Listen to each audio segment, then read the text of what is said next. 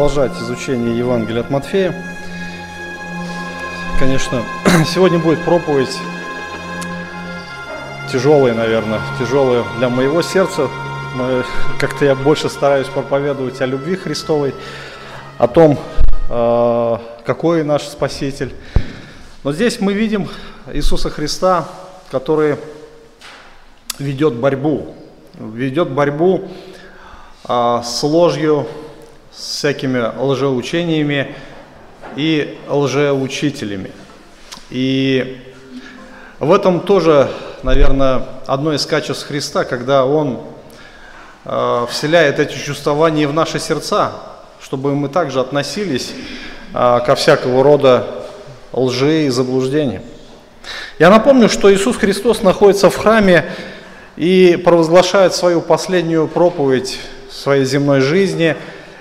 Э, это публичная, последняя публичная проповедь. И эта проповедь касалась религиозных вождей Израиля. Э, до этого момента э, религиозная элита во главе с первосвященником собрали массу народу. Если так вот посмотреть, наверное, там больше ста человек было. То есть вот эта толпа, огромная толпа, церемония такая, процессия, они направились к Иисусу в то время, когда он учил в храме, а, тоже очень много слушателей было, и они подошли к нему и задали ему один вопрос. Ты кто такой вообще? С какой властью ты это делаешь? Кто позволил тебе себя так вести? До этого, я напомню, за день до этого он выгнал всех продающих из храма, покупающих, там, всех разогнал животных жертвенных. То есть он устроил такой хаос, э, что это не понравилось религиозным вождям. И дальше мы с вами уже разбирали, что Иисус вступает в продолжительную полемику с ними, они ему задают различные вопросы, э, стараются уловить его как-то, зацепить его, чтобы потом э, осудить, они ищут повод, а ищут повод, чтобы предать его смерти. Но что самое интересное, Христа нельзя загнать в угол. Наш Спаситель, Он Бог, Он обладает совершенной мудростью, Он знает сердца людей. Его нельзя загнать в угол, его нельзя поставить в тупик. Он знает ответы на все вопросы. И мы видим, как он э, общается с религиозными вождями, с представителями той или иной группы, фарисеи, садукеи, радиане. И он их заводит в тупик. И настает такой критический момент, когда Иисус переходит в наступление. Он начинает нападать на этих религиозных вождей. И с этого момента, с того места, которое мы сегодня с вами начнем разбирать, начинается такое, знаете, продолжительное, продолжительное э, осуждение Христа фарисеев. То есть он осуждает ложных вождей. Э, Господь вначале обращается к истинным пастырям. Истинные пастыри отличаются от ложных э, вождей своей искренностью, смирением и готовностью служить. Конечно, э, Бог говорит в Писании об особой награде для истинного пастыря. И прежде всего, наверное, награда пастыря земной жизни, это, наверное, особое отношение паствы своим пастырям, то есть уважение и послушание, два, э, два фактора, уважение и послушание. Вот истинная награда и правильное отношение к пастырям. А Иисус призывает народ к послушанию. То есть Он говорит, даже вот этих фарисеев, ваших духовных наставников слушайте, по делам же их не поступайте. Господь а, Бог говорит также, чтобы народ, любой народ повиновался гражданским, светским властям, потому что царь – это Божий слуга. Бог требует повиновения властям. И после того, как Иисус, обращаясь к истинным пастырям, он переводит свой взгляд на книжников и фарисеев. И эта группа, она буквально самовольно захватила власть. То есть э, Бог не уполномачивал их управлять народом. Они сами пришли, они сами захватили власть, и они установили свои порядки.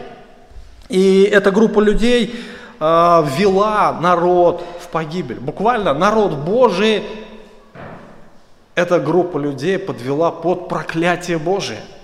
Это, наверное, страшное осуждение, а, приготовленное Богом именно для этой категории а, людей. Христос как раз показывает свое отношение к этим людям. Христос не терпит а, всего того, что происходит в народе Божьем. Он не закрывает глаза, он не старается это как-то обойти эту группу людей. Он всегда на протяжении всего служения он вступал вот эти в стычки, можно сказать, в стычки, такие словесные перепалки с религиозными вождями. А, во всем Писании Бог уделяет очень много места а, религиозным обманщикам и шарлатанам, их участи, а, их жизни. И эти люди живут во лжи и учат ей. Бог осуждает всякий грех, но особое осуждение – Бог приготовил а, как раз а, тем людям, которые выдают себя за его служителей. В действительности являются служителями зла, служителями лжи, они являются лгунами, обманщиками, и их духовный отец является сам дьявол. Ложные пастыри, они представляют а, собой большую угрозу для жизни, существования церкви. И народ израильский во времена Ветхого Завета попадал под самое суровое осуждение Божье. Только благодаря тому, что они слушали своих ложных пастырей, они следовали за ними, и результатом становилось то, что они впадали в грех. К моменту, прихода, э, к моменту прихода Иисуса Христа в этот мир Божье учение было искажено до такой степени, что трудно было найти истину, трудно найти было Бога, трудно было найти надежду. То есть учение Божие, а, вот эти вот ложные пастыри нагромоздили различными а, своими добавлениями, толкованиями, различными постановлениями, запрещениями. И результатом стало то, что многие люди потеряли всякую надежду. Они жили без надежды. Представляете, какая ситуация? Находиться в народе Божьем и не иметь надежды на Бога. То есть всегда осознавать над собой Божье проклятие. Тем не менее считать себя израильтянином. Это страшное дело.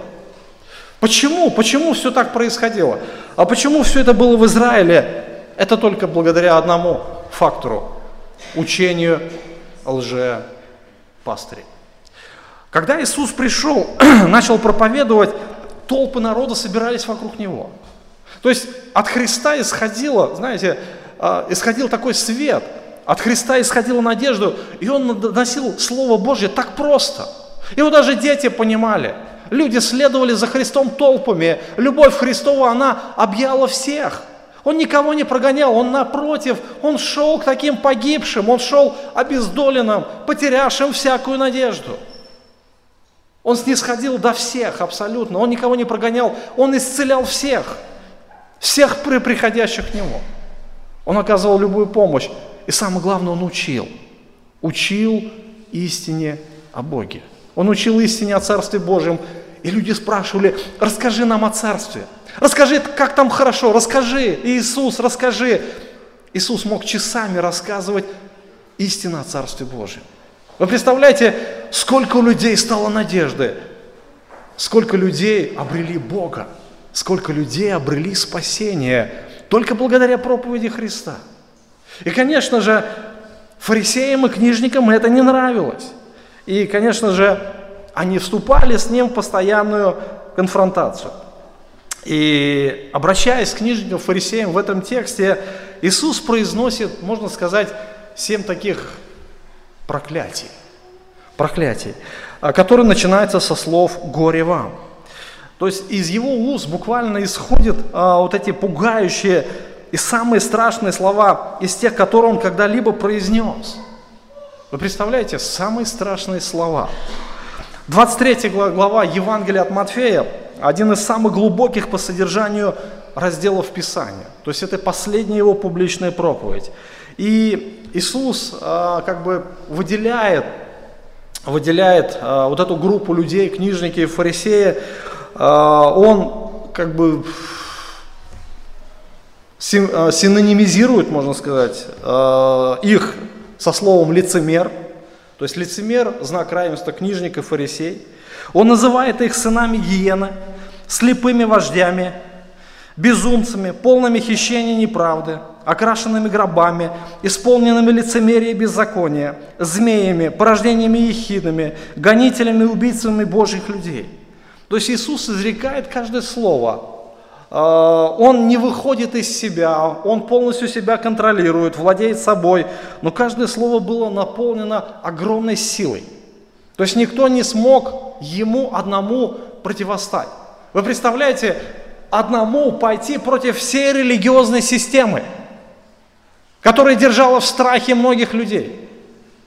Одному пойти против всех и говорить слова осуждения. Сколько здесь нужно было силы. Господь обладал этой силой.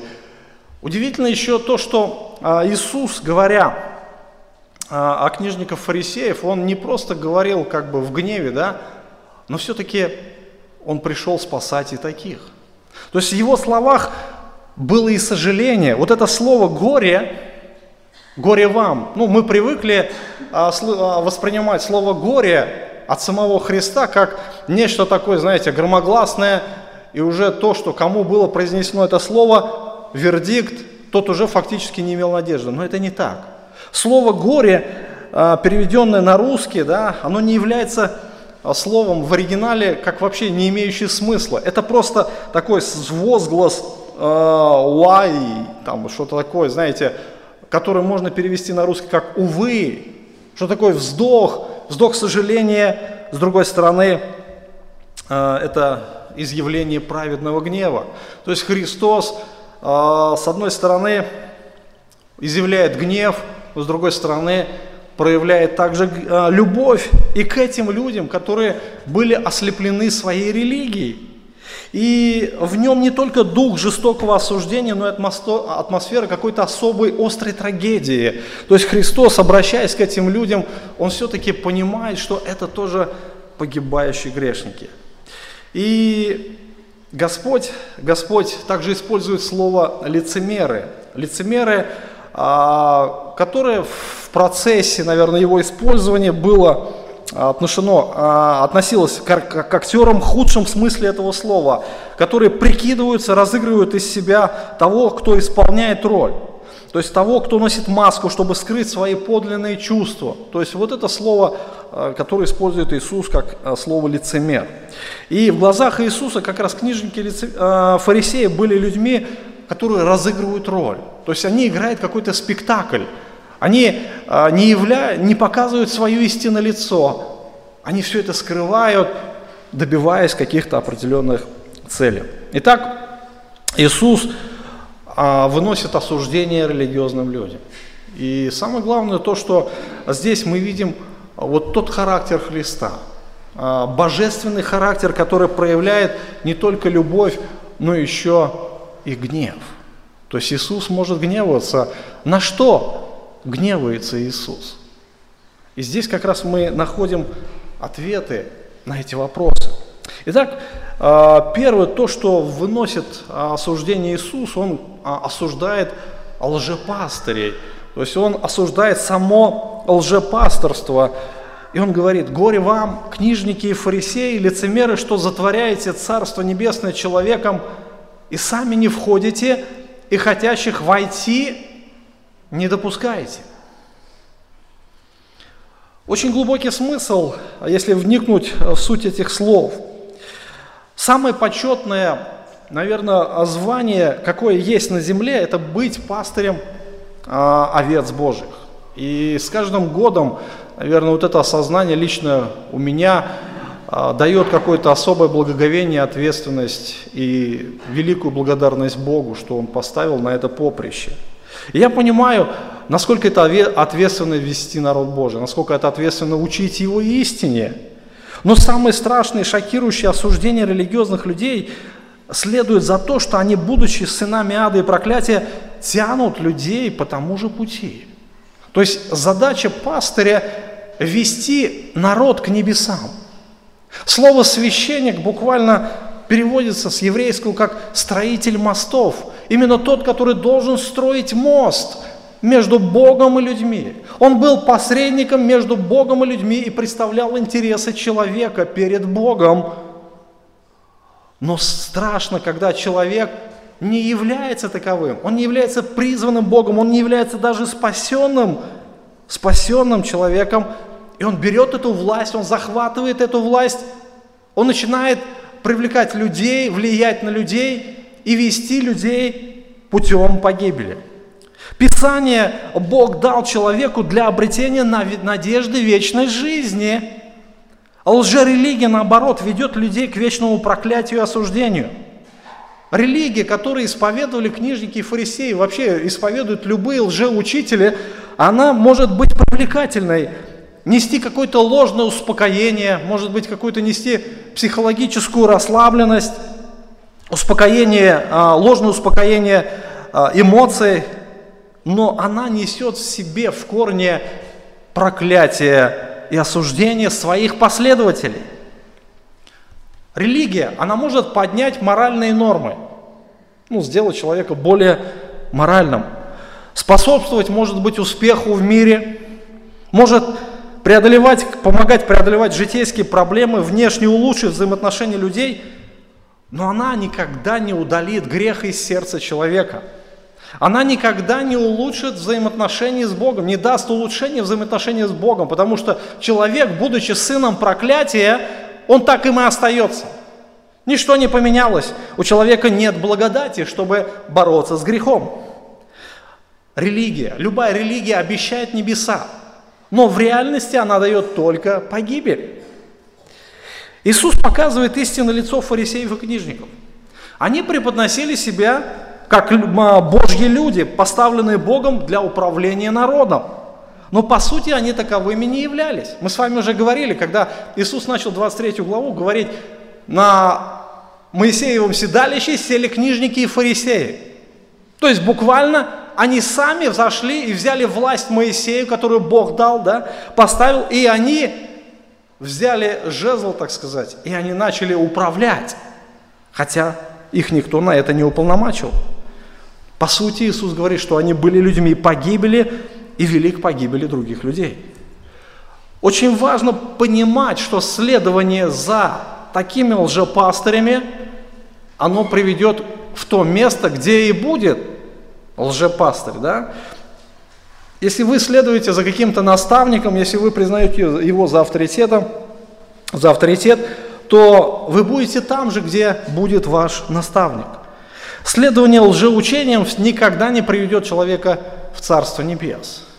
Помните а, книгу Откровения, послед... 20 а, глава, где мы читаем, что дьявол, лжепророк, антихрист, они все будут брошены в озеро огненное. Все. И дальше начинаем, мы читаем, что все люди, которые последовали за ними – они тоже будут брошены все в озеро огненное. Все те, кто последовали за Христом, пойдут в Царство Небесное и на суд не приходят. Книжники и фарисеи не представляли из себя как хранители Божьего закона. Они представляли себя как ревнители, исполняя э, якобы Божий закон. Но на самом деле они извратили закон. Их учение и наставление не давало надежду человеку. Я уже об этом говорил.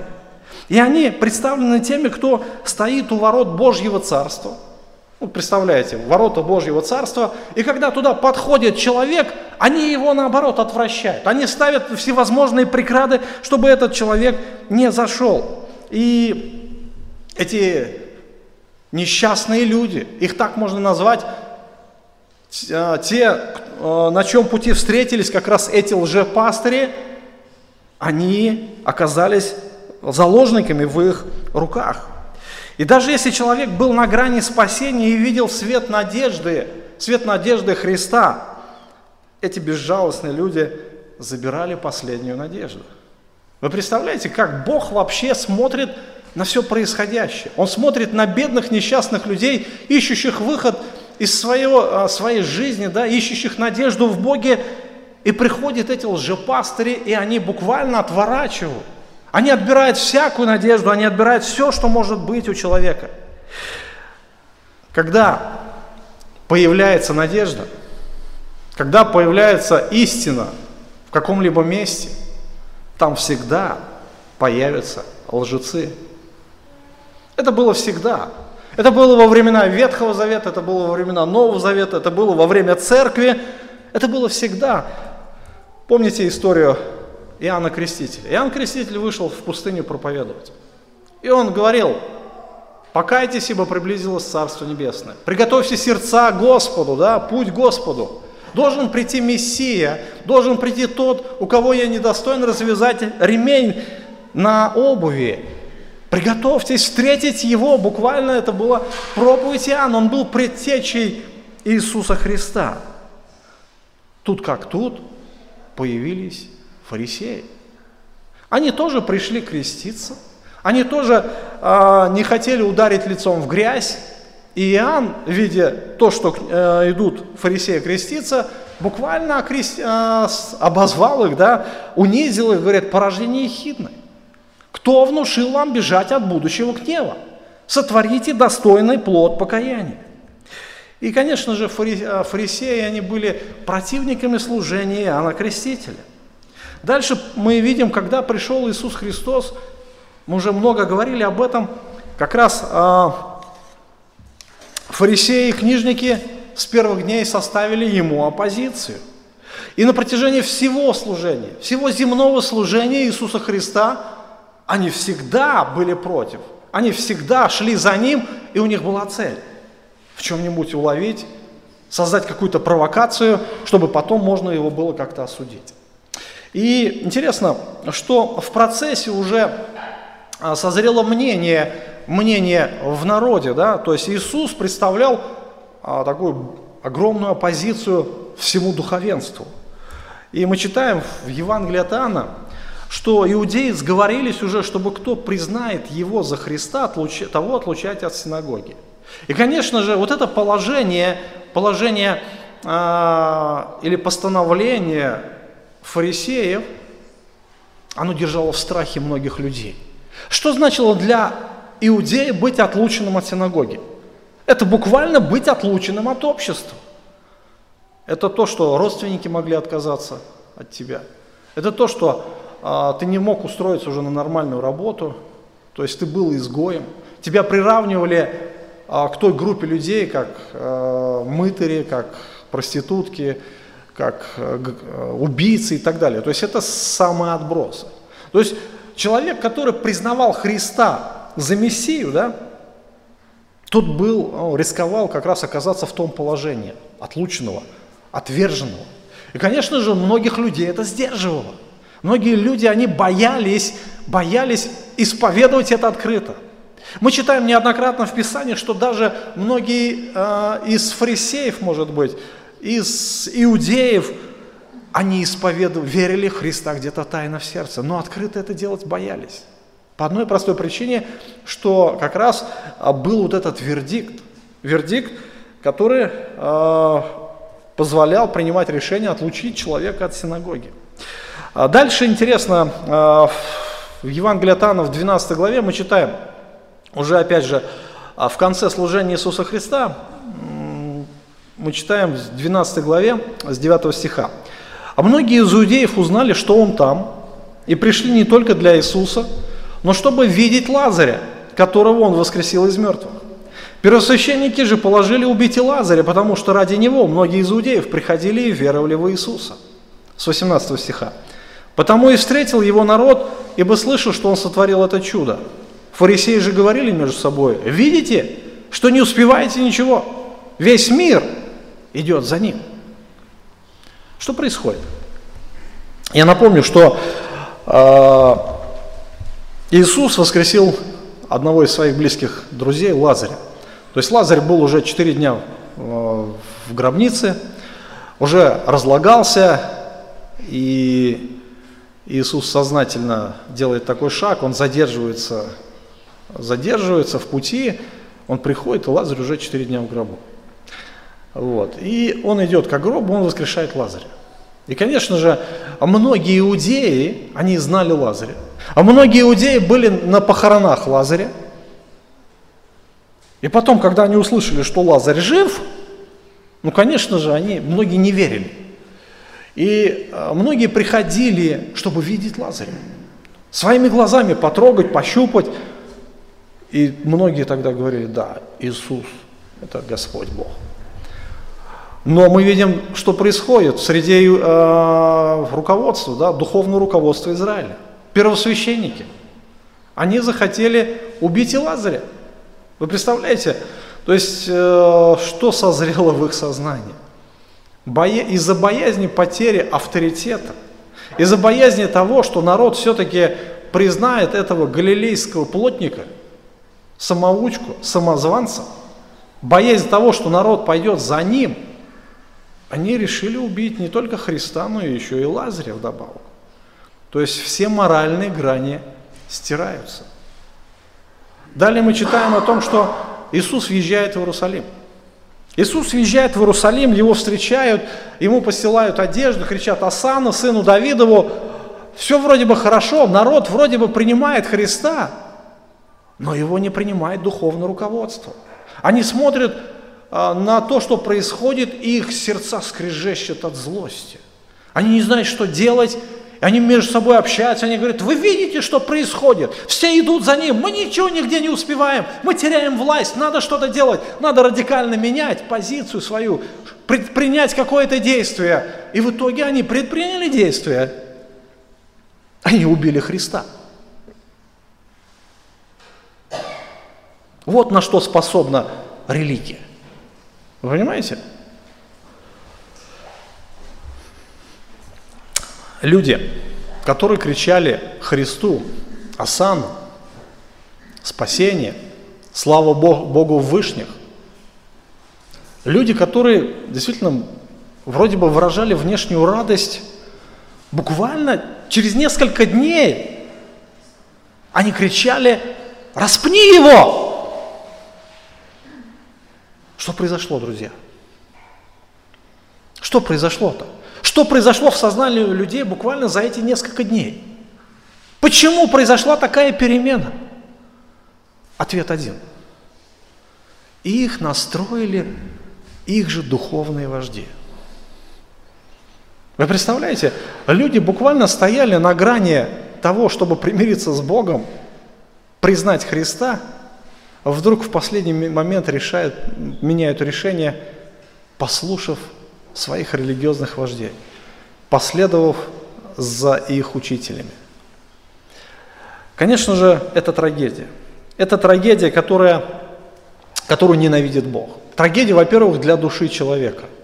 Если человек действительно приблизился к Христу, и кто-то встал на его пути и сказал, это не истина, горе ждет того человека. Поэтому Иисус осуждает лжепасторство – он говорит, горе к вам, книжники и фарисеи, что затворяете Царство Небесное человеком, ибо сами не входите и хотящих войти не допускаете.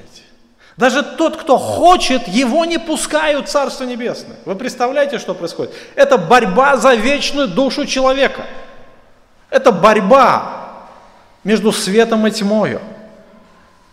И таких примеров мы можем привести очень много – в своей жизни я немало встречал э, примеров, когда буквально человек вроде бы тянулся э, за Христом, за, услышав Евангелие, и вдруг на его пути вставали какие-то обманщики, которые сами не являются спасенными, и они его отворати, э, отворачивают.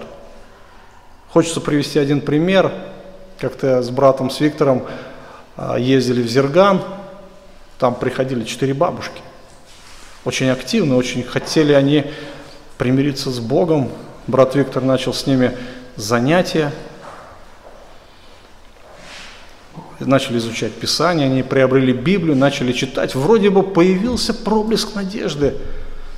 И вот они съездили в церковь, и больше после этого они не появлялись. Это трагедия, друзья. Это трагедия. Вот как раз об этом-то и говорит Господь, горе вам. Если вы сами не входите, не мешайте хоть и другим. Но вы и сами не вошли, но еще отвращаете других от тех, кто хочет войти. Это страшная трагедия, и Бог особым образом, особым образом будет судить этих людей. То есть будет изъявлять особый гнев. Горе вам. Это страшно. Не дай Господь попасть в эту категорию. Далее, Иисус обращается а, к книжникам фарисеям, а, говорит, а, извиняюсь, вот здесь вот во время служения Христа. И служение Павла тоже а, было наполнен вот этим противлением. Мы помним, кто был такой Павел. Апостол Павел э, был фарисеем. Он уничтожал церковь, и он как раз относился э, к той категории людей, которым Иисус вынес этот вердикт, горе вам. Да? Но, как я уже отметил до этого, что э, Иисус, он является спасителем таких же фарисеев. И Павел был как раз один из тех, кто отвращал людей от истины. Более того, он жестоко гнал и уничтожал церковь Божью, и он наводил страх, он сеял панику. Однажды Христос явился ему и говорит, Савол, что ты гонишь меня? Он говорит, Господи, кто ты? Он говорит, я Иисус, которого ты гонишь. С этого момента произошла перемена в жизни Савла. И он стал ревностно уже исповедовать Иисуса Христа. И как вы думаете, с чем столкнулся Павел? С теми же фарисеями, с теми же законниками, с теми же лжеучителями. Даже был однажды такой момент в жизни Савла, вернее уже Павла, когда а, многие иудеи, они договорились его убить. Тоже что поступили, как поступили с Христом, так поступили, хотели поступить с Павлом. 23 глава книги Деяния апостолов, 12 стиха мы читаем, с наступлением дня некоторые иудеи сделали умысел и заклялись не есть и не пить, доколе не убьют Павла. Было же более сорока сделавших такое заклятие. Вообще, с одной э, стороны, ситуация очень комичная. Почему? Они поклялись, поклялись Богом, перед Богом, не есть и не пить. То есть эти люди представляют из себя ревностных служителей Божьих. И эти люди, служители Бога, захотели убить человека. Вы представляете, да? Каково это? Более того, они поклялись перед Богом не есть и не пить. И Бог посрамил их. Павел остался жить. Удивительно. Э, что было дальше с этими людьми? Конечно же, они были посрамлены. И Павел постоянно встречал противодействие, противодействие как внутри церкви, так и снаружи. То есть он писал в послании к Коринфянам, что он находился в постоянных опасностях. Он находился в опасностях от лжебратьев, в опасностях в городе, в опасностях в деревне, в опасностях в дороге, в опасностях на море. Везде он был в опасности. Везде он встречал это противодействие лжеучителей. Везде. И это противодействие, оно всегда было, оно есть и оно будет. Величайшая задача церкви сегодня ясно и смело проповедовать Божью истину, также ясно и смело также обличать сатанинскую ложь. Мы видим в этом как раз качество Иисуса Христа, в этом качество истинного служителя Божия. И когда в опасности находятся вечные души людей, церковь не может быть пассивной и равнодушной – она не может прятаться за ложным смирением, который боится осудить, или за ложной любовью, которой боится обидеть. Не надо смотреть, когда человека тянут в ад. Христос был в высшей степени смиренным. Он так и говорил, научитесь от меня, от меня. Я кроток и смирен. Но с другой стороны мы видим Христа, а, как он сильно гневался на тех, кто своими ложными учениями уводил людей от Бога, направляя их прямо в ад. Господь являет милость, но с другой стороны Он являет свой гнев. Итак, а, Иисус Христос, Иисус Христос объявляет осуждение за лжепасторство. Дальше Он объявляет осуждение за лжемиссионерство. Кто такие миссионеры? То есть это люди, которые едут с проповедью, да, с какой-то миссией, э, с каким-то учением, с целью его распространения. 15 стих мы читаем. «Горе вам, книжники и фарисеи, лицемеры, что обходите море и сушу, чтобы обратить хотя бы одного. Когда это случится, делайте его сыном гиены вдвое худшим вас». Мы опустили 14 стих по одной причине, что его нет в оригинале. Это добавление, добавление поздних переводчиков, которое встречается в Евангелии от Марка. Вот, поэтому мы а, перейдем к 15 сразу стиху. Итак, Иисус осуждает за лжемиссионерство. То есть э, он говорит, что э, ложные религиозные вожди, они довольно активны в своей деятельности. Просто, они не просто сидят на месте, они не просто там э, построили себе там гнездышко, знаете, нет. Они очень активно распространяют свое влияние. Они не только уводят людей от истины, но еще навязывают людям свои ложные убеждения – и последователи иудаизма призывали а, к активной миссионерской деятельности. И фарисеи очень усердно трудились над этим, в поиске таких людей за территорией Израиля. Мы знаем одного фарисея, я уже упоминал его, апостол Павел, да, был один из таких миссионеров. И если люди находились, которые попадали под их влияние, то их делали прозелитом, то есть обращали их в иудаизм. Основное значение а, слова прозелит – это человек, который прибыл, то есть извне, он вошел в народ Божий извне. И он, э, вот это слово стало широко использоваться по отношению к тем, кто был обращен в какую-то религию, ну в данном случае в иудаизм. И по своей природе Израиль был призван быть светом, среди погибающих народов. И, однако, однако, что сделали лжеучители в Израиле? Они настроили весь народ против язычников. Именно их мышление. А, Израиль всю большую часть своей истории делал все, чтобы а, все что угодно, только не приводить язычников к Богу. И самая, а, сама вот эта идея о покаянии язычников для евреев была омерзительна. Омерзительно э, то, что они никак не могли допустить мысль, что язычники могут войти в такое же положение перед Богом, как Израиль. Для них это было мерзко. Почему это все было? Потому что свою работу сделали лжеучители.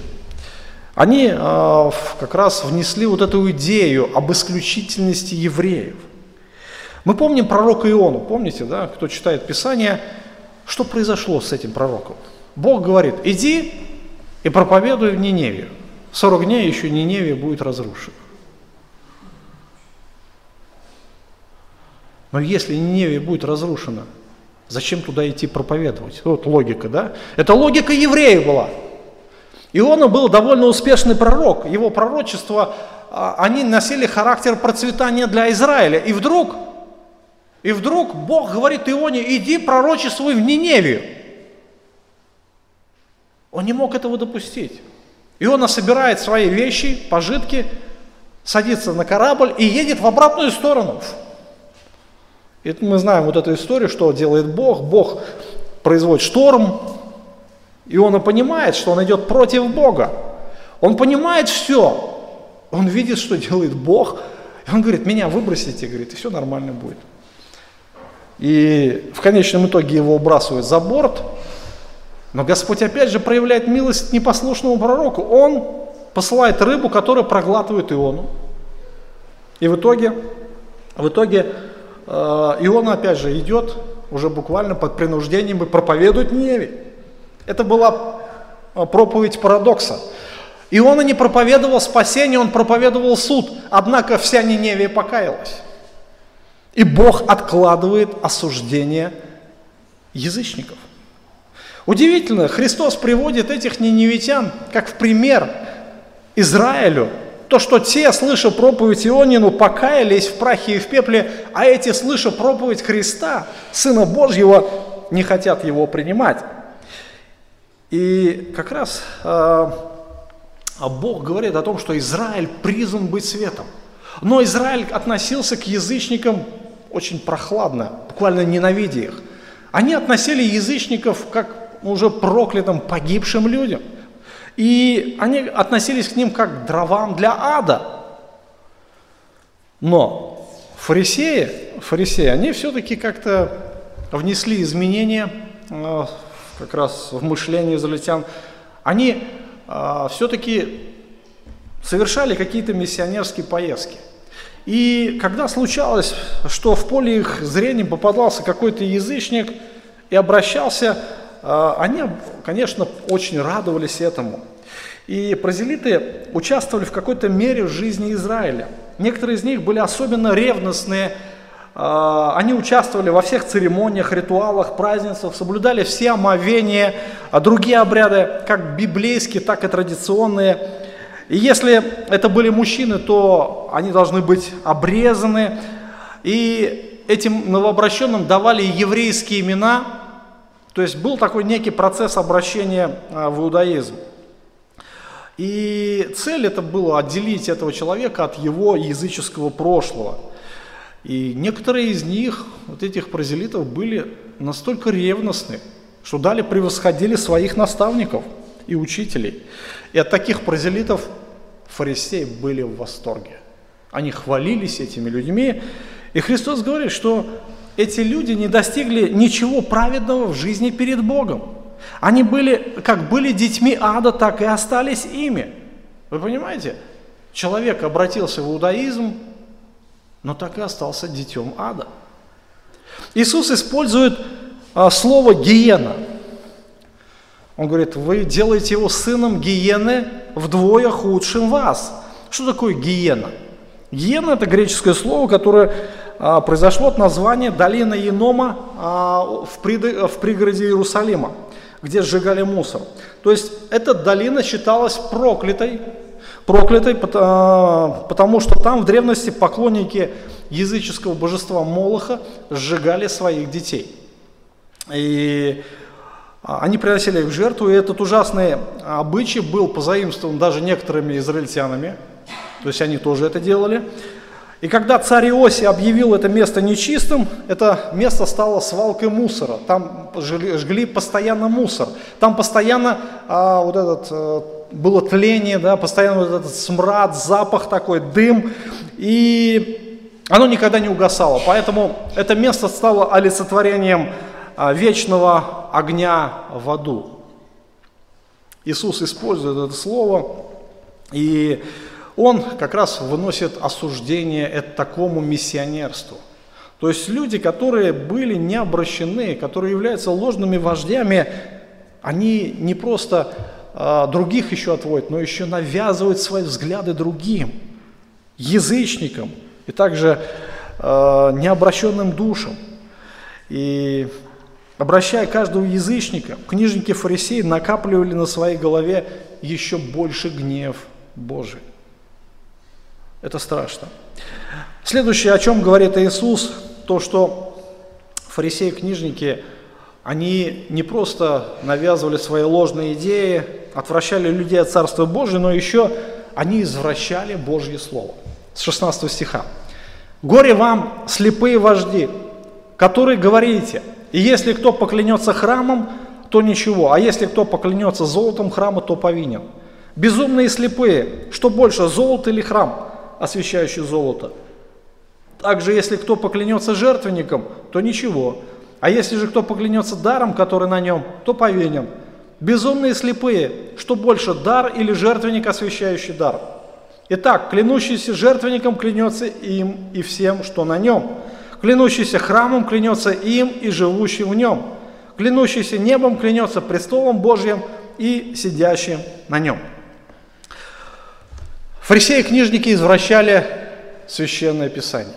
И Иисус очень часто ставил им это в укор. Он говорит, вы преданиями вашими извратили заповедь Божью – а, в Нагорной проповеди Иисус, обращаясь к учению книжников фарисеев, показывает, насколько они ушли далеко от Божьего Слова, от Божьей заповеди.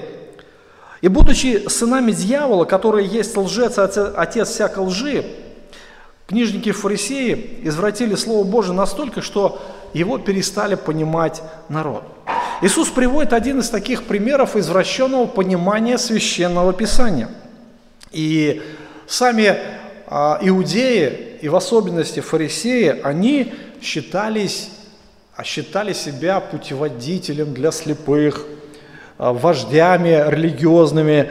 Они думали о себе очень высоко. Апостол Павел а, приводит в послание к римлянам такую, знаете, общепринятую, как бы сказать, позицию иудеев, особенно фарисеев. Вторая глава 17 стиха. Вот ты называешься иудеем, успокаиваешь себя законом, хвалишься Богом и знаешь волю Его, разумеешь, лучше научайся из закона. И уверен о себе, что ты путеводитель слепых, свет для находящихся во тьме, наставник невежд, учитель младенцев, имеющий в законе образец и ведение истины. Посмотрите, это внутренний мир иудея, любого иудея по отношению к язычникам. И более того, это внутренний мир каждого фарисея. Они хвалились законом, они говорили, что они исполняют закон, они знают волю Божью, они знают тонкости закона, они знают лучшее в законе, и они уверены о себе, уверенность такую имеют, знаете, что они путеводители слепых. То есть буквально они видят свет, они берут слепого за руку, и они ведут его к этому свету. Свет для находящихся во тьме. Наставник невежд. Учитель младенцев, имеющий в законе образец ведения и истины. То есть вот насколько люди высоко э, думают о себе. Но Иисус он буквально э, стирает в порошок все иллюзии подобной точки зрения. И он говорит, горе вам, слепые вожди.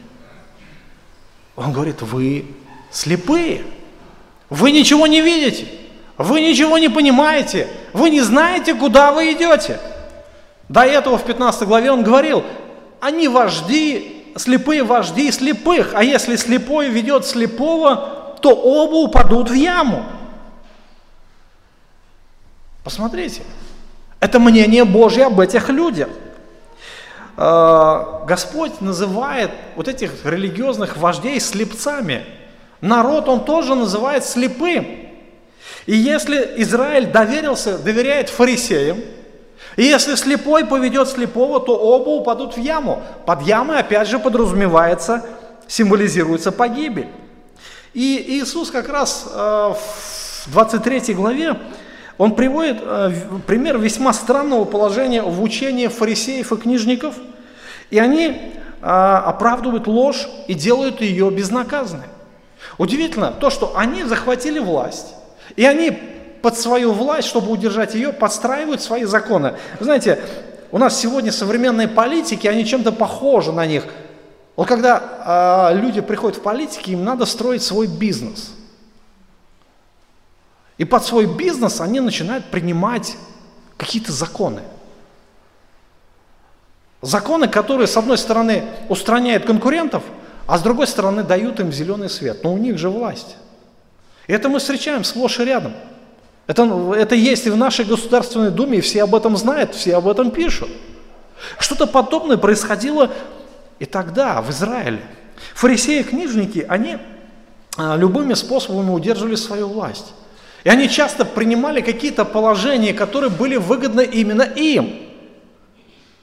Они принимали положения, которые а, действительно а, делали их богаче, которые обкрадывали, можно сказать, или делали, наверное, нищими других людей, за счет их они обогащались.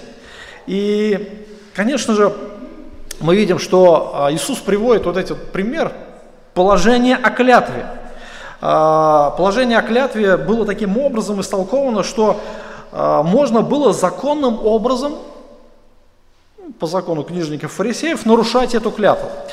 Буквально, если человек клялся храмом, а не золотом храма, то он мог лгать сколько угодно, ну ничего страшного. И вторая часть этого правила была разработана как необходимая целесообразность, поскольку никакое общество оно не может выжить, если не обеспечит гарантии выполнения своих обещаний и договоров. Если человек хотел э, быть абсолютно уверенным, что говорит правду, и обещание будет исполнено, то он требовал, чтобы ему поклялись золотом храма. Интересное вообще положение. человек, который нарушал это слово, такую клятву, он э, был, ну, выносил какое-то осуждение, какое-то наказание.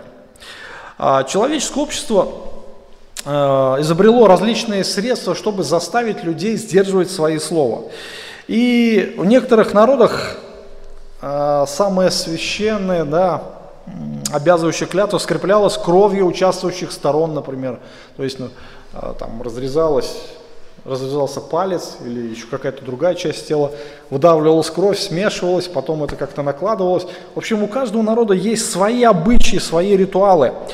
А, у других народов в договорах было соглашение, подписано каждой стороной, в котором оговаривалось а, наказание за невыполнение обязательств. И мы знаем, что это нормальная практика сейчас, да, то, что когда подписывается определенный договор, что это юридически обоснованный документ, который налагает ответственность на стороны. И в Израиле использование клятвы было настолько извращено, что клятвы нарушали даже в тех случаях, когда давали обещание Богу. Если человек э, мог дать обет, э, отдать определенную сумму для Божьего дела, и он подкреплял свое обещание, говорил, клянусь храмом, и позже вдруг он менял свое решение, а, что ну, подумал, что, наверное, слишком много я пообещал, или вовсе не собирался отдавать эту всю сумму. У него оставалась как бы лазейка, и эта клятва не значила ничего. И, в общем, было такое положение, и это было уже э, в мышлении каждого еврея, и это было нормально. Иисус уже до этого в пятой главе Евангелия от Матфея, он говорил – а, вы слышали, что сказано древним, не приступай клятвы, но исполняй пред Господом клятвы твои. А я говорю вам, не клянись вовсе, не небом, потому что оно престол Божий, не землей, потому что оно подножие ног его, не Иерусалимом, потому что он город великого царя, не головой твоей не клянись, потому что не можешь ни одного волоса сделать белым или черным. Но да будет ваше слово «да-да», «нет-нет», а что сверх этого, то от лукавого.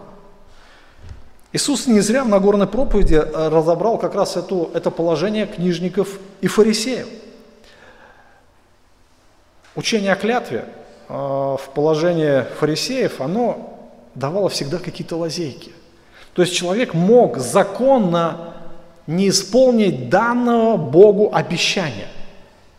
Законно, друзья. Законным образом.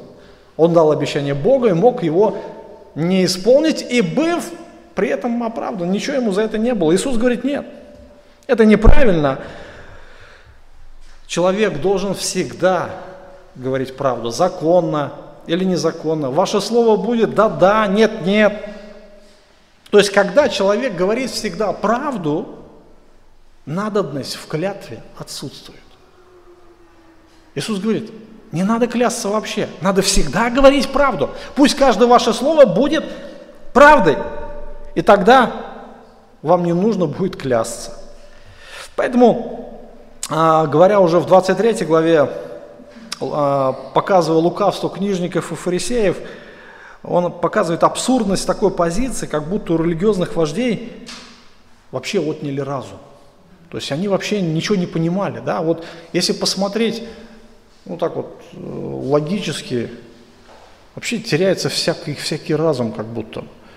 И это они оправдывали Богом. Они настолько извратили священное писание, они фактически, что его невозможно стало понимать. Там было несколько школ. Одна школа говорила одно, другая другое. Одна школа обязывала что-то делать, другая наоборот запрещала. То есть люди запутались. И если мне было выгодно что-то делать, я был приверженцем одной школы, а другой, например, он был другой школы. То есть насколько этих школ развелось в Израиле, что фактически Слово Божье оно было, как Дух Слова Божия был утрачен. Иисус говорит, безумные слепые. Что больше золото или храм, освещающий золото? Другими словами, что, а, что это за извращенная логика в вашем сознании? Безумные слепые. Вы вообще разум потеряли, что ли? Вообще мозги, что ли, свои куда-то дели? Что это за логика ваша? Буквально Иисус показывает абсурдность этой логики. Буквально Он говорит, что дальше уже некуда. Вы стали безумны, вы вообще стали слепы. Вы не знаете, куда вы идете. Безумные слепые. Что больше, дар или жертвенник, освящающий дар? Сама идея была абсурдная с любой точки зрения, абсолютно с любой. И эти правила, которые изобрели фарисеи, они были просто обманом, которые были им же и выгодны. Иисус указывает на то, что клясться жертвеннику, это значит клясться и тем даром, который на жертвеннике. Клясться к храмам, это значит клясться и живущим, то есть клясться самим Богом, который живет в нем. Все, что было связано с храмом и все, что было связано с небесами, было связано с самим Богом. А по сути, так как Бог Творец, все, чтобы, чем бы человек ни клялся, эта клятва будет затрагивать самого Бога мы видим, что Писание было абсолютно извращено. Итак, мы сегодня остановимся а, на этом тексте, на этом стихе, и в следующий раз, если Бог нам позволит, мы продолжим, продолжим размышлять о осуждении Божьих а, книжников и фарисеев. Итак, мы сегодня с вами увидели а, опасность следования за такими вождями, да, за такими наставниками – то есть те люди не являются спасенными. Они не только сами не идут а, в Царство Небесное, они не только сами не служат Богу, но еще и других отвращают. Их религия, она привела к распятию Сына Божьего. Их религия, она приводит периодически к гонениям на истинных верующих, на истинных служителей. Их религия безумна, их религия погибельно. Поэтому Бог нам дал Слово Божье. Господь нам дал разум, Господь нам дал Дух Святой, чтобы мы могли это разуметь, чтобы мы могли сравнивать, сравнивать э, то, чему, что проповедуется с кафедры, и то, что написано там, в Библии, чтобы не стать ловушкой, жертвой – чтобы не попасться в ловушку и не стать жертвой этих обманщиков, друзья. Поэтому дай Бог каждому из нас мудрости. Дай Бог а, духовного разумения, чтобы различать, различать эту опасность. Иисус, обращаясь к Ефесской церкви, говорил, что люди, служители Божьи, могли распознать лжеапостолов. Хотя тогда еще Нового Завета канонического не было, и у них было это разумение.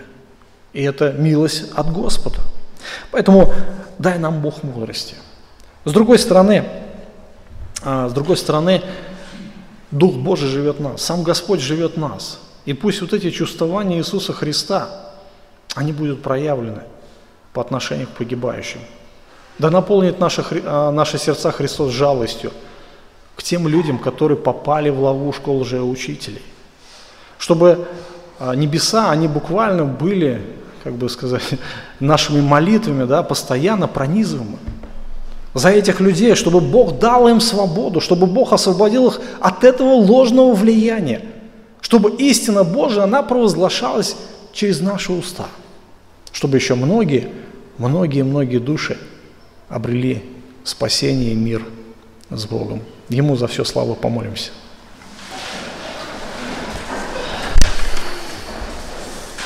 Спаситель наш, благословенный Господь, Ты показываешь свой характер, Ты показываешь свои качества по отношению к лжи и по отношению к лжеучителям. Ты сожалеешь о тех людях, которые последовали путям лжи, которые последовали за лжепастырями, и ты показываешь безумие такого следования. Конечный путь – это погибель. Отец наш, Бог любящий, Даруй нам такое же рвение, даруй нам такую же ревность, проявись силой своей через нас, чтобы еще многих и многих людей обратить от погибели, привести в царство, привести в глубокие, добрые, правильные отношения с Тобой. Благодарим за Христа, за Его мудрость, то, что мы можем видеть в Нем силу, мы можем видеть в Нем жизнь, и этот Христос живет в нас. Господь, мы нуждаемся в Твоей благодати, чтобы уподобляться нашему Спасителю Иисусу Христу, которому слава и держава во веки веков. Аминь.